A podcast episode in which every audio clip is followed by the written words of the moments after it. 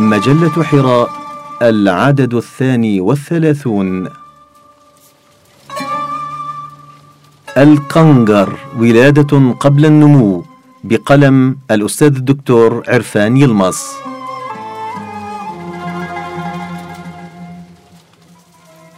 طابت أيامك أيها الإنسان. أنا الكنجر المخلوق المتميز عن باقي المخلوقات بطريقة الإنجاب والتكاثر.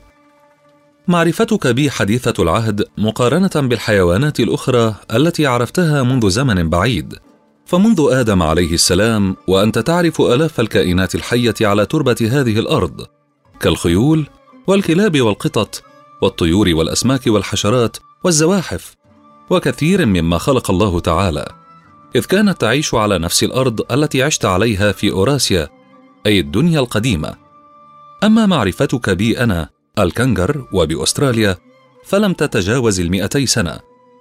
ولكن أنا أعرفك منذ زمن بعيد فقد عشنا آلاف السنين مع الأبوريجين سكان أستراليا الأصليين الذين جاءوا إلى هنا من قارة آسيا قبل ثلاثين ألف سنة تقريبا. إن الأبوريجين هؤلاء كانوا أناسا مسالمين قنوعين لا يصطادون إلا بقدر احتياجهم وذلك لعدم الإخلال بالتوازن البيئي. وما إن ازدادت الرحلات الاستكشافية الأوروبية لعالمنا البكر الذي لم تمسه الأيدي المدمرة حتى فقدنا الراحة والطمأنينة ولم نعد نعرف العيش الرغيد في وطننا كما كنا من قبل.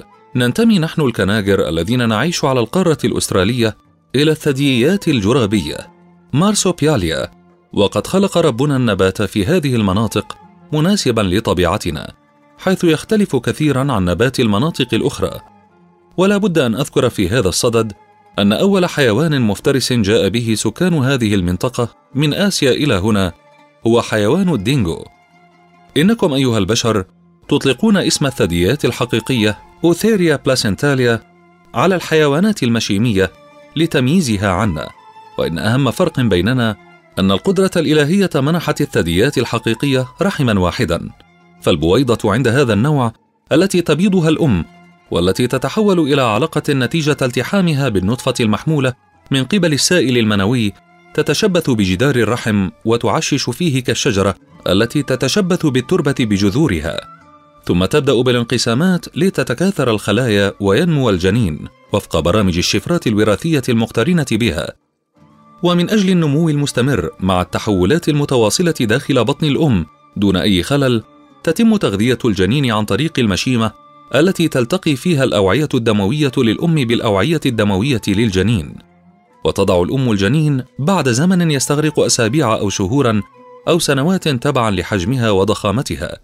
وبعد اكتمال أجهزة الجنين وأعضائه بكل التفرعات الدقيقة وبانقطاع الحبل السري الذي يصل المشيمة بسرة الجنين عند الولادة يبدأ المولود بالتنفس ثم يتناول الغذاء بنفسه دون الحاجة إلى الحبل السري. يولد الجنين عاجزا بلا أسنان فيحدث ربنا ذو الرحمة المطلقة تغييرات هرمونية في الأم ليدر ثديها حليبا يرضعه صغارها إذ يحتوي هذا الحليب على كافة الفيتامينات والأغذية العضوية وغير العضوية ويحتوي كذلك على الخلايا الليمفاوية التي تقي الصغير من الأمراض. وقد تختلف فترة الرضاع أيضا من نوع لآخر وينقطع حليب الأم عندما يبلغ الصغير مبلغ الطعام. ويتعلم طريقة الحصول عليه. وسرعان ما يدب في الصغير التوجيه الإلهي على شكل أنشطة وتصرفات معقدة تبدو وكأنه تعلمها في بطن أمه ليستطيع البقاء على قيد الحياة. لكننا نحن الثدييات الجيبية أو الكيسية خلقنا بآلية مختلفة للإنجاب والتكاثر إذ نملك رحمين اثنين ودورة تناسلية تدار بالهرمونات بطريقة مختلفة. وقد تجلى ربنا بأسمائه الحسنى المتنوعة علينا فأحدث في سجل الثدييات تغييرات طفيفة تخضع لها في مراحل التكاثر والنمو وبذلك يظهر بأنه وحده صاحب القوة والقدرة المطلقة يخلق ما يشاء وكيف يشاء. يخفي في كل مخلوق من خلقه من البدائع ما لا يمكن إدراكها إلا بالتفكر والتدبر. الولادة قبل النمو. نضع نحن الكناجر صغارنا عند بداية التكوين الجيني وقبل نمو أرجلها الخلفية وأعينها وذيولها ويتراوح طول الواحدة منها ما بين 5 إلى 15 ملم ولو حصل هذا الأمر عند الثدييات المشيمية لسقط الجنين ومات أي لأسقطت الأم جنينها كما تقولون. وصغيرنا هذا الذي يولد دون إتمام نموه سرعان ما يتعلق بشعر بطن أمه ويزحف عليه بذراعيه القويتين. ثم يدخل الجراب من دون أي مساعدة ليصل إلى حلمات الحليب الأربعة الموجودة فيه. فيتمسك الصغير الذي لم تخلق عيونه بعد بحلمة منها بقوة. هذا ويكون الجراب قد جهز من قبل الرحمن الرحيم بشكل يلبي كل ما يحتاجه هذا الصغير العاجز من غذاء وماء. نتوزع نحن الكناجر من 45 إلى 50 فصيلة. فالكناجر الصغيرة منا تسمى بالكنجر الفأر والكناجر المتوسطة الحجم باللولب والكناجر الكبيرة بالرمادي وأنا من المنتسبين إلى الفصيلة الأخيرة. تظل صغارنا داخل جواربنا أو جيوبنا تأكل وتنام مدة تتراوح بين 150 و 320 يوما تبعا لأحجامنا. وبعد هذه الفترة حين يكتمل نموها نسمح لها بالخروج من الجيب لتتنزه لفترات قصيرة. وإن كنا نحن الكناجر الكبيرة نمنع صغارنا من العودة إلى الجيب مرة أخرى فهذا لا يعني أننا نتخلى عنها أبدا. بل نسمح لها بإدخال رؤوسها للرضاعة فقط ولا بد لنا أن نفعل ذلك حتى يتعلم صغارنا الاعتماد على أنفسهم في الحياة وحتى يتم إعداد الجيب للمولود الجديد. ولعلكم تتساءلون في عجب. حمل في فترة الرضاع أمر تحار له العقول أليس كذلك؟ تعاقب الحمل. إن رحم الكنجر تستعيد نشاطها بعد الولادة بأيام قليلة فتعيش حالة الطمث من جديد أي أن الكنجر الولادة لا تعرف حالة النفاس التي تعرفونها في نسائكم أنتم البشر بعد الولادة. قلت حالة الطمث لتقريب الصورة إلى أذهانكم. فالطمث الذي يستمر في نسائكم حوالي 28 يوما تكتمل عندنا خلال أيام معدودات. ولذلك تكون الكنجر مستعدة للحمل من جديد في أيام قلائل بعد الولادة. وإن لم يكن الصغير قد بلغ مرحلة الخروج من الجيب فإن الجنين يبقى بتوليف رباني قدير على شكل بيضة حديثة العهد باللقاح، وهذا السبات الجنيني الذي ينتظر فيه الجنين اكتمال نمو أخيه في الجيب يتم بنظام هرموني فريد بأمر من الرحمن الرحيم، وعندما يكتمل نمو الكنجر الصغير ويخرج من الجيب بعد شهر تقريبا، تستفيق البيضة من سباتها لتعشش على جدار رحم الأم وتستهل نموها وانقساماتها، وقبل الولادة بيوم أو يومين يكون صغيرنا السابق قد استعد لمغادرة الجيب. يلد المولود الجديد قبل اكتمال نموه أيضا، ويزحف نحو الجيب بتوجيه فطري إلهي متمسكا بشعر بطن أمه، ويلتزم حلمة حليب مناسبة له كما فعل أخوه المولود الأول. أم واحدة وتعددية في نوعية الحليب.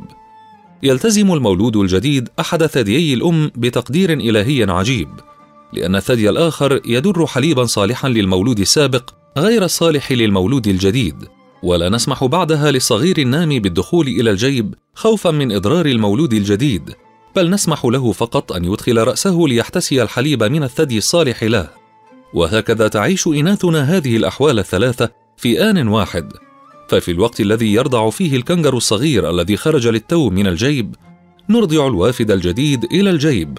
ونحافظ عليه حتى يكتمل نموه. ولعله كان في رحمنا بيضة ملقحة في سبات تنتظر دورها في النمو. تتغير نوعية الحليب بما يناسب نمو الصغار الثلاثة. كل ينال غذاءه الصالح له من أم واحدة ومن حلمة مخصصة له دون التعرض إلى حلمة أخرى. وذلك لعدم صلاحية حليبها له. وهل يمكن أن تكون هذه الشفقة والرحمة إلا من الرحمن ذي الرحمة المطلقة؟ البصير العالم القدير. هذا ويمكن لبعض إناث الكناجر الصغيرة أن تضع في البطن الواحد مولودين أو ثلاثة مواليد. أما الأنواع الكبيرة فتضع مولودا واحدا في كل مرة. وإذا كانت القلة منا تنتظر موسما محددا للتزاوج فإن معظمنا يتزاوج في الأوقات غير المحددة مثلكم تماما أنتم البشر. تستمر فترة الحمل عند الكناجر الكبيرة مثلي أربعة أو خمسة أسابيع. بينما يتراوح هذا الحمل عند الكناجر الصغيرة ما بين ثلاثة أو أربعة أسابيع. أما الولادة عندنا فتكون سهلة دون آلام ثقيلة، لأننا نضع الأجنة الصغيرة قبل اكتمال نموها، تترشح إناث الكناجر الكبيرة للأمومة في العام الثاني والثالث من عمرها وتظل تلد مدة تتراوح بين ثمانية إلى 12 عاما أما إناث نوع الكناجر الصغيرة فتبلغ سن الأمومة في أربعة إلى خمسة أشهر من العمر ويمكن أن يستمر السبات الجنيني في هذه الأنواع عشرة إلى أحد عشر شهرا. آلية القفز المدهشة. أرجلنا الخلفية تشكل الجانب الأقوى من أعضائنا وأذرعنا قوية أيضا إلا أنها قصيرة كما أن الجزء العلوي من أجسامنا صغير كذلك. يتم دعم عظم الفخذ الطويل من قبل مفصل الورك الضيق الطويل. ثم إننا لا نستطيع طوي ركبتينا أثناء القفز ولا نحتاج إلى ذلك أصلا لأن أقدامنا الخلفية مصممة للقفز بشكل ميكانيكي. فأصابع القدمين لدينا وعضلات المشطين والساقين والفخذين والأوتار الرخوة المتصلة بها تقوم بدور القوس المشدود لتؤدي إلى القفز عند تحرير الطاقة الكامنة فيها. وقد تصل القفزة الواحدة في بعض أنواعنا إلى تسعة أمتار أو إلى ثلاثة عشر مترا ونصف المتر. كما يقوم ذيلنا بعضلاته القوية بمساندتنا أثناء القفز والوثب وكذلك بتأمين توازننا عند الوقوف وكأنه قدم خامسة. أما الهدف من القفز فهو التشويش على العدو والفرار منه بسرعة بالإضافة إلى أن الذكور تستعين بذيولها عند الاقتتال ببعضها البعض. وقد خلق سبحانه بعلمه اللامتناهي جلدا سميكا جدا حول الخصر لذكورنا. أسمك من جلد الكتف بضعفين ليغدو درعا يحمي بطونها من التمزق والخرق نتيجة الركلات عند العراك أحيانا نمشي زحفا وأحيانا أخرى نقفز. نستطيع أن نجري بسرعة 55 كيلومترا في الساعة. أما نوع الكناجر الصغيرة منا فتجري بسرعة 30 كيلومترا في الساعة.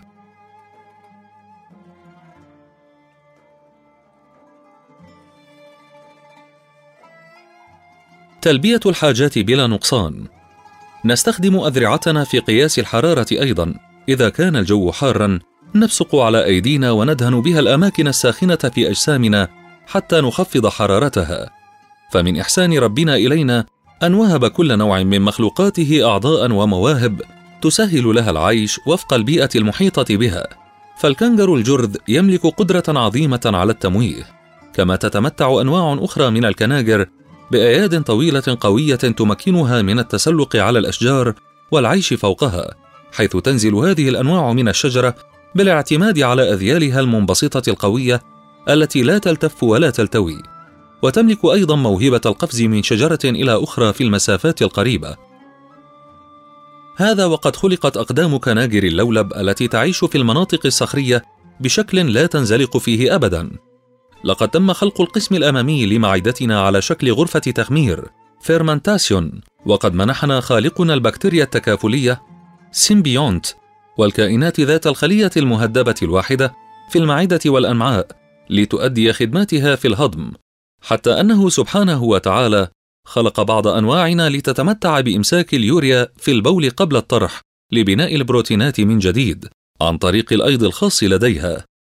وعندما يحصل انخفاض في كمية الفيتامينات لدى بعض أنواعنا تقوم بفضل عملية استقلاب خاصة بإمساك اليوريا في البول قبل طرحها لاستخدامها في بناء البروتينات من جديد.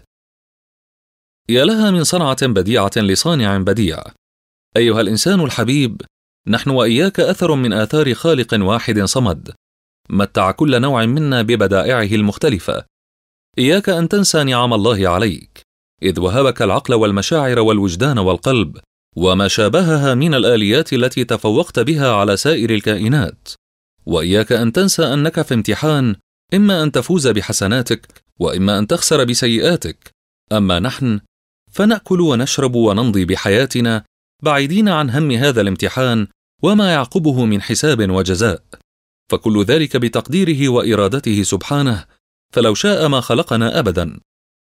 فنحمده على كل ما أعطانا من نعم ثم أتركك أيها الإنسان لأن تتأمل وتفكر لما خلقت له.